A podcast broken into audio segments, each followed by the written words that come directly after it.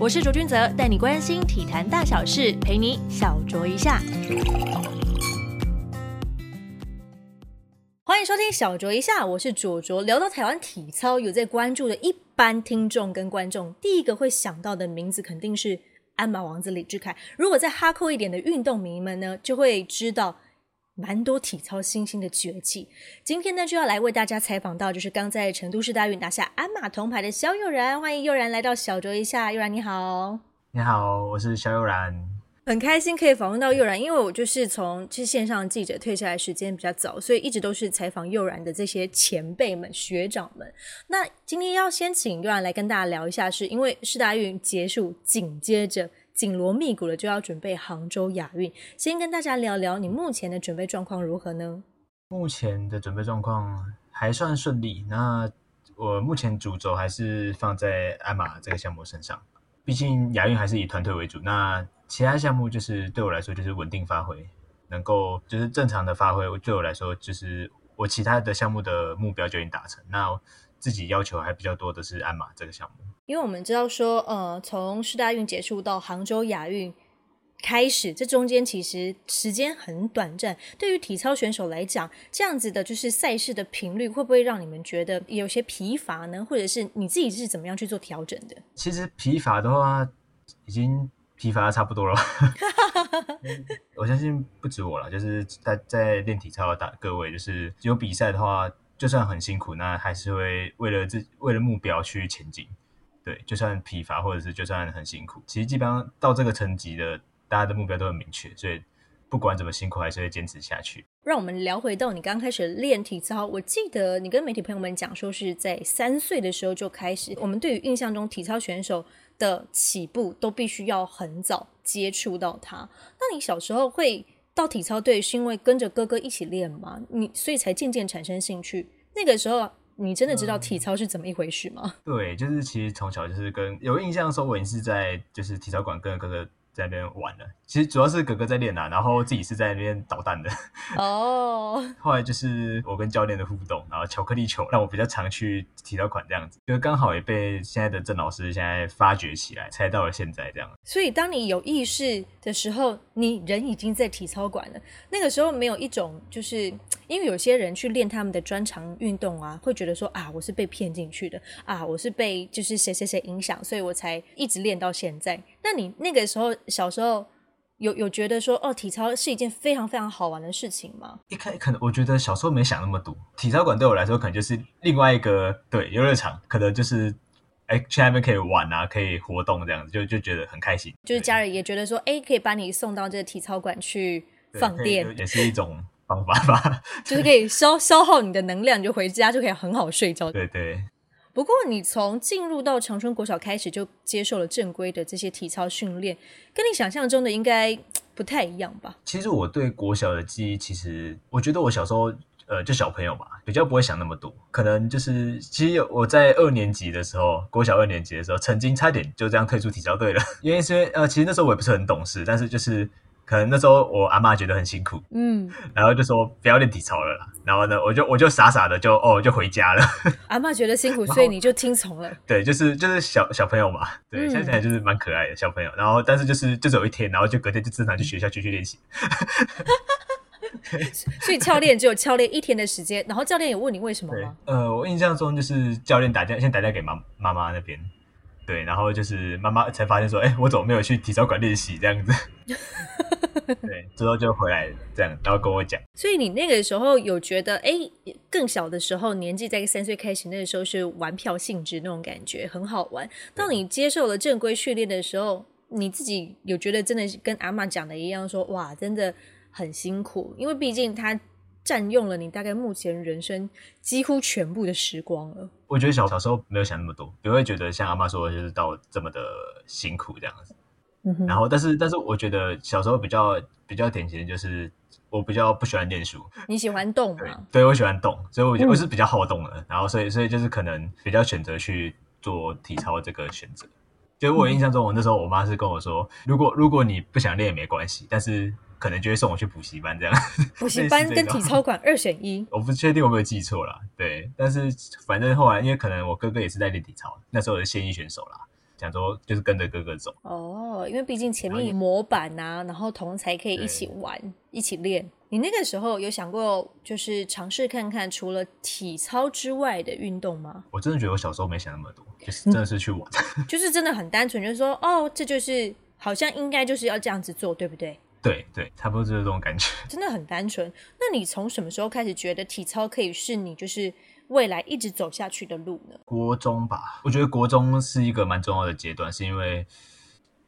小一小二的时候，这个可能要先慢慢讲。对，就是小一小二的时候，其实网络上查应该也查到，就是我是算是就是全国冠军。对对，然后那其实对我来说，就是小朋友比较不懂，但是我那时候觉得我很厉害。其实到4、5、6年级的时候，我的成绩就没那么好了。嗯，相对同才啦，包括就是全国锦标赛，可能我记得。好像有拿金牌，但是却没有很好的那种成绩，所以我觉得小朋友很需要成就感，就没有成就感，其实就很容易不想练。对。然后后来其实到国中的时候，我那时候是比较有意识说我不想练，是很认真在考虑这件事情的。对，就是我是觉得很辛苦，然后好像又一直输同才，就是会觉得那时候就是我是直接跟教练说我不想练，有跟教练反映，然后就是张老师就是其实慢慢开导我啦，就是我只是单纯不想练，所以我其实也没有我说我不练我要干嘛。所以其实我也不是很清楚我要干嘛，所以其实那时候有点像是就是老师说那没关系就是继续练，真的要干嘛的时候再说，就且看且走咯。对，类似这样子。然后其实我觉得比较重要转捩点是因为国一后来有一场国际少年运动会，我觉得那是人生第一场的国际赛事，是就是我觉得那是刚好很幸运，就是因为它是台北市，光我们大同高中，因为我们是国中部，然后光那边我们自己内部就已经有6个还7个可以去参加的，那时候就只能派5个名额，然后其实我是属于后段班的，就是不是5就是6那种，等于要先内部竞选，对，然后才有机会。那其实那时候我觉得运气很好，就是我刚好表现不错，所以我选上，然后去比赛。这个时候去比赛对我来说，就是我觉得这个反而是最大的认可，我会真的想要去好好的精进自己，好好练体操。其实主要还是因为能够有很完整展现的地方的机会，然后因为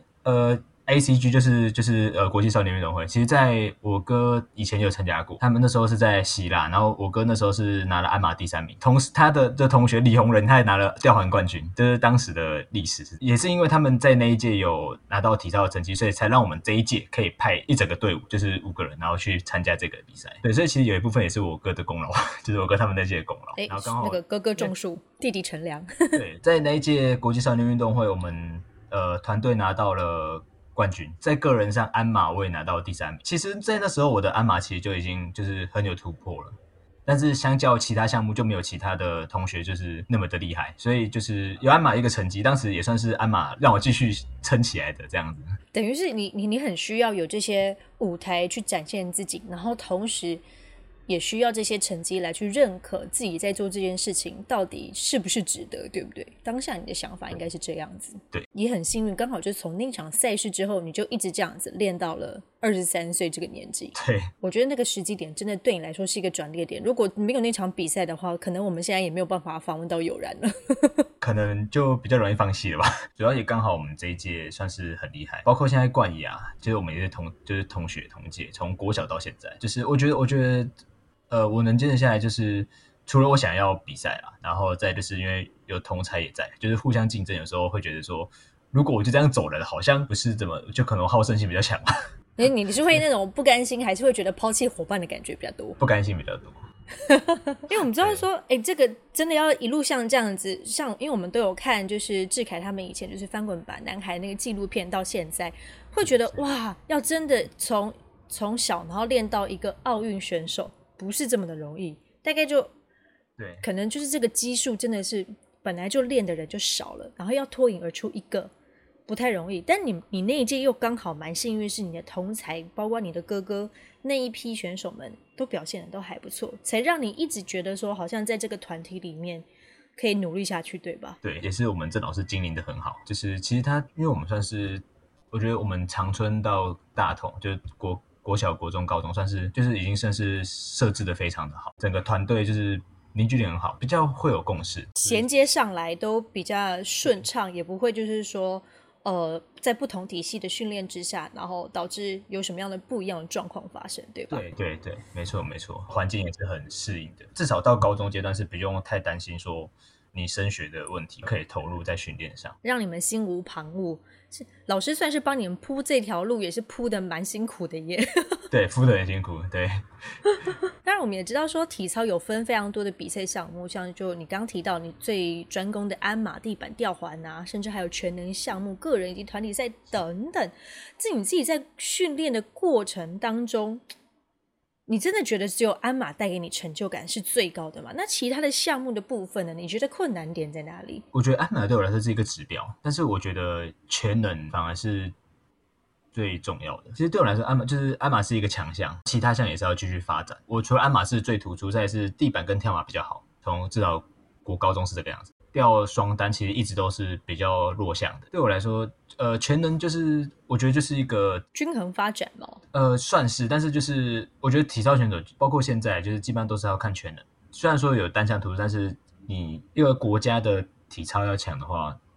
大部分还是以全能为主。包括像志凯，大家看到志凯也是，他虽然鞍马最好，但是他的全能也都是非常厉害的，就是他其实全能也可以84、85分，以前包括就是在奥运会的时候，他也是有进入到决赛，但是他的重心放在鞍马单项，然后所以他才有拿到奥运第2名。但是他的全能也是可以进入到决赛这个能力的，就是其实全能很重要，才能造就我们当时东京奥运是团队派去的，这非常非常非常不容易，因为我们已经好久没有团队一起去参加奥运了。对，没有错。那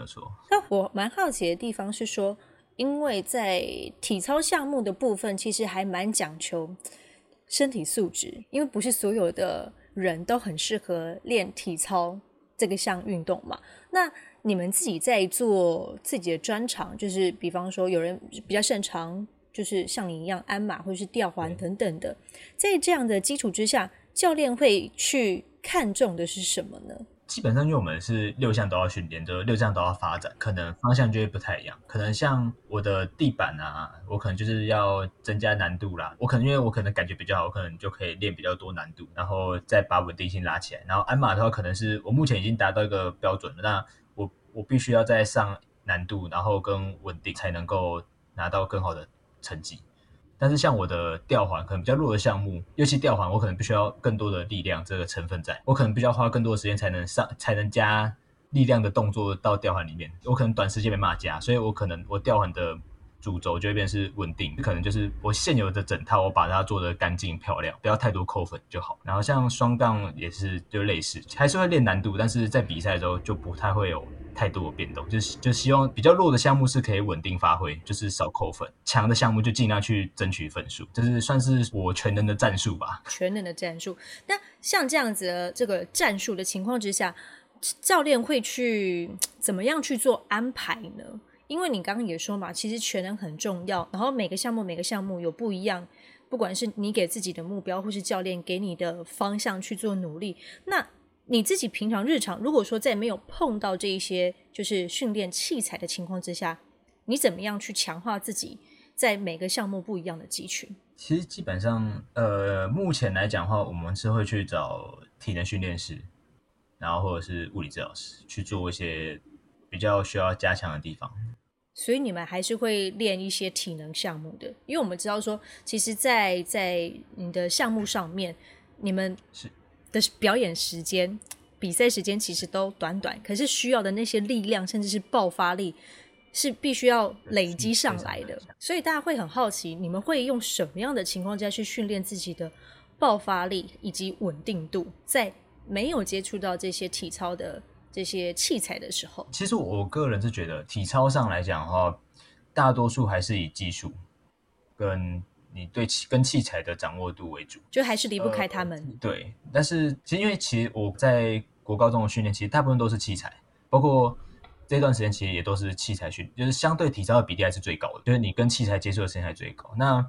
也是因为我奥运完之后开始受伤，开始有反复的伤害出现，那也是才那时候我才比较完整的进入到重量训练这个领域上。那还蛮晚的耶。因为其实体操有一个点就是说，体操非常需要力量没错，但是今天你找一个健美的，或者是你找一个非常的厉害的那种健身的，你来让他练体操，其实他还是练不太起来。对啊，这就是为什么我们其实要在抓平衡。包括其实因为我是鞍马选手，所以如果说我操的跟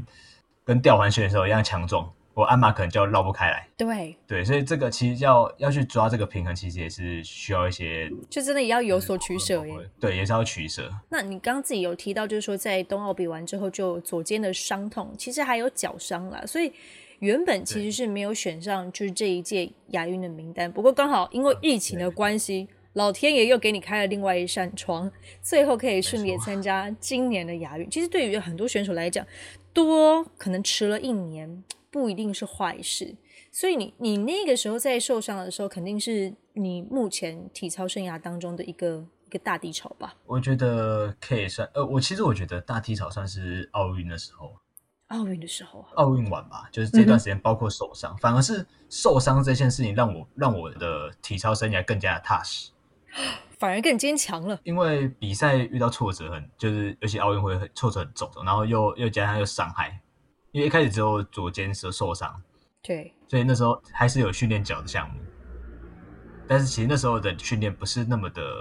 快乐，是比较沉重压抑的，就是会觉得说我必须再更加努力，更加的想办法去发展自己，就是思绪其实是比较急躁比较乱，但是那个双脚同时扭到真的真是莫名其妙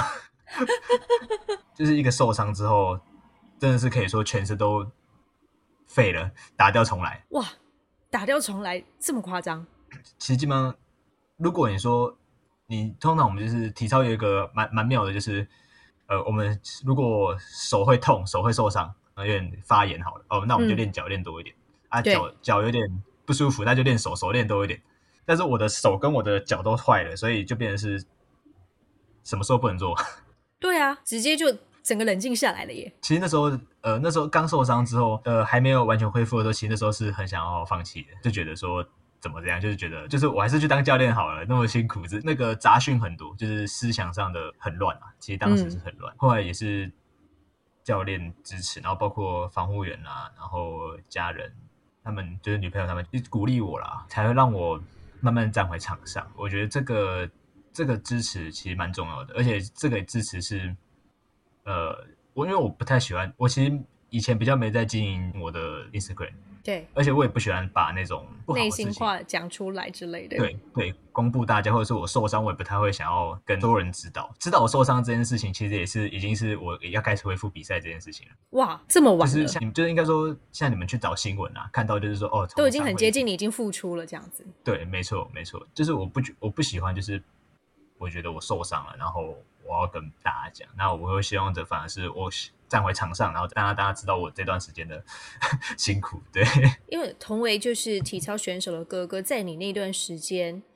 应该他比较能够理解你那时候的一些情绪啊等等的，他有怎么样鼓励你吗？你说我受伤的时候吗？对啊，因为他毕竟都是体操选手，比较有那种共鸣感吧。其实因为我哥算是比较早就退下来当教练，我哥算是一个就是他人就是比较直率，所以他觉得我可以，他其实就会跟我说我一定可以，他就是大概是那种很直接说你就恢复啊，就是不要想那么多，类似这样，虽然说很幼稚啊，但是就是很直接是好事。听起来哥哥没有很抚慰人心的感觉，他比较像是那种他就是教练了可能吧，但是我觉得其实在受伤这件事情其实跟家里的互动比较少，因为其实毕竟我大多的时间都是在国训中心待训，对，对，其实跟家里的接触其实还是比较少。你就是属于有苦自己吞，然后自己慢慢的复原之后，如果可以再回来的话，然后再告诉大家我已经走过那个时期。你那个时候想法是这样对吧？算是，其实也差不多啦，就是他们也知道我受伤，那其实尤其在那个时候我其实就是已经很低沉了，其实我相信他们应该也都是在背后默默支持，不太会去说一定要怎么做，就反而是对待你是小心翼翼的那样子。对，就是希望我可以赶快走出来。那我想我爸爸妈妈他们也不是说是运动员出家的，其实他们对我来说就是他们会在背后支持，所以他们其实也不太会说我一定要怎么训练，这样子比较体贴，而且是相信我。还好你挺过来了，因为那个时候真的会尤其是受伤在蛮重要的左肩膀的部分，真的会让人家觉得哇很丧气，然后再加上脚伤的部分。不过你也是挺了过来之后，又在就是刚结束成都市大运鞍马项目摘下铜牌，这对你来说一定是另外一种肯定，因为你是一个必须不断获得成就感的一个选手。然后教练也有说哇，终于等到这一天了。那你自己夺牌当下第一个想法是什么呢？超级，我只能就是用超级世界无敌开心来形容嘛。就是其实我成功当下是觉得我真的就是很有机会可以拿到前三的，因为其实就这段时间的成绩来讲，包括今年的世界杯，去年的世界杯挑战赛，其实就是都有达到不错的成绩。那其实当我这套完整做出来，大概的分数就是可以超越那个第三名的分数，能成功其实就是真的非常非常开心。你有那种就说哇，终于等到了那种感觉吗？在当下，其实我反而不会说我终于等到了，我就是办到了，我终于把我这个整套在当下是我终于把它做完了，我能够把它做完，对我来说已经是一个很大的肯定。其实我到成都师大院的时候，我到中国之后训练的鞍马的状况一直都不是很好。对啊，有教练有讲说，哎，你决赛那2天的状况好像不是太好。其实训练前总是会有动作没做好，然后包括预赛的时候。其实有动作是直接没有做出来的，就是我预赛跟决赛的比赛整套一看到就知道，哎，怎么分数有差，然后怎么差的蛮多的，但就是预赛就是有动作没做出来，因为感觉非常不好，所以那时候就是没做出来，我就直接我并没有硬做，所以我也没掉下来，直接把整套拖完，分数也是14分这样，预赛分数。那其实14分，我觉得能进决赛算是运气很好。那你在那几天是发生什么事情，然后让你这么的不稳定？我也没办法说出个原因，我到那边就整个。鞍马的状况就是不太对，那我把它归功于水土不服。对，可以这么说。对，就是所以决赛成功的时候，其实也是一部分就觉得还蛮神奇的，还蛮妙的。应该就说自己是比赛型选手，在前面就是先求稳定，然后到最重要的一刻再把真正的实力拿出来。差不多。当然是希望一切都可以非常顺利。但其实我觉得当时教练也是郑老师也是给我一个很大的鼓励，所以我觉得我决赛才能。比的比较好，是因为我前面几天状况不是很好，决赛前几天就是到中国的状况不是很好，但是就是进决赛之后，其实郑老师就说就尽量去做吧，因为也不是没有成功过，你其实也都进决赛了，那其实也就没什么好想那么，尽量去做，那不管结果如何，其实我自己也会想说，就是会成功就是会成功，会失败就是会失败，那你就是尽量去做。今天我就是想要成功，那我今天真的很想成功，那我失败代表说我还没有到这个水准。其实这时候也可以套以前志凯大哥的一句话，就是奥运都失败了，那其实这个也没什么好担心的。我看那个纪录片也是觉得看得有点沉重啊。不过你自己有提过，就是说因为18年亚运的关系，进入到国训之后，你就看到了很多就是前辈们的训练，然后你突然好像有那么一瞬间觉得自己没那么厉害，可是你那个时候也才就是20岁，刚20岁而已。哦，18岁。那个时候你有觉得自己的心理的强韧度在那个时候受到了一些考验吗？那个时候反而是很亢奋的情况，我很想就是像我讲，就是我好胜心比较强。其实在大同就是大家都是同才竞争啊，然后其实都是自己人，但是到外面的时候，一个换新环境，大家训练的选手也不一样，对，那个感觉就非常的就是很有动力。然后也刚好当时是那个日本总教练，就是当总教练，然后其实顾我们大家，我觉得就是因为有了他，我们才有机会进奥运。我觉得有一部分是他也很相信我，很看重我。我基本功其实在小时候其实没有那么好，那也是在日本教练的训练下，我的基本动作不论是在训练或是比赛，其实你们体操队上都一直有就是一个很像那种光明灯，志凯就是带着大家那种感觉。那你曾经也跟媒体朋友们说过，说未来希望能够接下他的位置，在就是国际体坛就发光嘛。你觉得你自己从他身上学到最多或者是最特别的是什么？态度吧，他对自己的要求很高，我会觉得他很厉害的点是因为他可以坚持做完很多事情，包括比较简单的例子就是，假如说我的可能手腕有点疼痛好了，或者说我可能脚踝有点痛好了，那他可能也很痛，但是他还是可以做他觉得他一定要做的事情。他可能也有伤，但是他会去做这件事情。我们可能大部分选手可能有伤就会去闪躲啦，去休息啦，调整，但是他是在他可以承受的范围内，他还是会去做的。这不是一般人可以忍受的。所以我觉得这个真的很厉害。像我的话就是只有比赛才可以忍过，可能才可以忍过那一下吧。很多时候都是比赛冲一下，冲一波型的嘛，需要比赛的刺激。我觉得志凯他就是他可以很清楚自己该做什么，就是他很知道他现在练这个是为什么，然后他做这是需要的。我觉得我还没有到他那么的成熟这么厉害，而且他对自己要求都很高，就是可能说他今天就是要练3次，他今天整套就是要拖3套，他也对拖完。我以前他可能就变成是说我可能一套拖完了，哦，我成功了，我就不想拖了，或者是我拖到第2套我拖得很烂，我没力，我可能第3套我就也不太会拖。他就是会很尽力把课表吃完，他就是可以吃完，然后或者是就是今天状况已经很差了，我们大部分选手可能都会想说，哦，今天状况很差，那我训练要小心，然后我可能这个动作我可能没力，我就不太会去做，但是他还是会愿意去尝试去做。这对我来说是一个很厉害，真的是很厉害，就是会觉得说他怎么可以办得到，就是他会激励到你就对了。对，我觉得这是一个激励的，我觉得这是一个很厉害的地方。我觉得我跟志凯哥一起训练是一个，我觉得对我来说我在里面获得最大的帮助，就是最好的一种方式其实是抗压性吧。讲最直接的就是因为志凯他基本上已经是公认的算是鞍马世界冠军了吧，已经可以算是奥运冠军，虽然他在这拿第2，但是其实我觉得基本上也是国际已经认证的，都已经第2了，你其实要说他第一，我们其实大家也都说没问题，就他也是可以达到。所以对我来说，我跟这种层级的人在训练，对我的好处就是我到比赛场我其实比较不太会太紧张，但也会紧张，但就是不太会因为被一些选手说哦他很厉害然后被影响。其实因为我每天都会跟一个最厉害在练，所以其实看到其他的比较厉害的时候好像就是到这个程度而已。哦，感觉很像一颗定心丸。对，可能我还没有到他们那个层级可以去竞争，但是至少好像他也没有比志凯强，那我的目标就是志凯，那我如果超过志凯，那其实基本上我就超过其他人对，所以其实我就不太会就是用这种方式去勉励自己，我觉得其实也算是不错了。真的不错，目标明确。那你接下来要2度挑战亚运这个舞台了，有给自己设定什么目标吗？不免俗的要来问一下。亚运会哦，就是我希望这次就是可以再往前1名，第2名基本上就是我希望可以坐2忘1啦。对，那就是还是要尽量去试看看，对，因为其实我不是很敢保证说我一定可以拿到牌或者什么，但是我就是会说我尽量去做，因为我觉得有时候我如果说我一定要拿到什么时候，我反而压力会太大。对，还是不要给自己太多的压力，但是你的目标也是蛮明确的，毕竟最强的已经在你们队上了。对，今年的赛事算是非常的多，包括我们亚运会结束之后还有世锦赛，然后它是跟奥运资格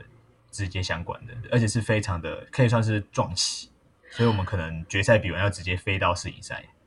今年对你们体操选手来讲真的赛程很硬啊。对，没错没错，但是对我来说其实我现在比较看得开了，我虽然知道赛程可能很赶很急，可能到了那边就要直接比赛或者怎么样，但是对我来说就是走一步算一步，包括现在训练就是现在为了亚运会去做准备，那希望可以顺利拿到奖牌，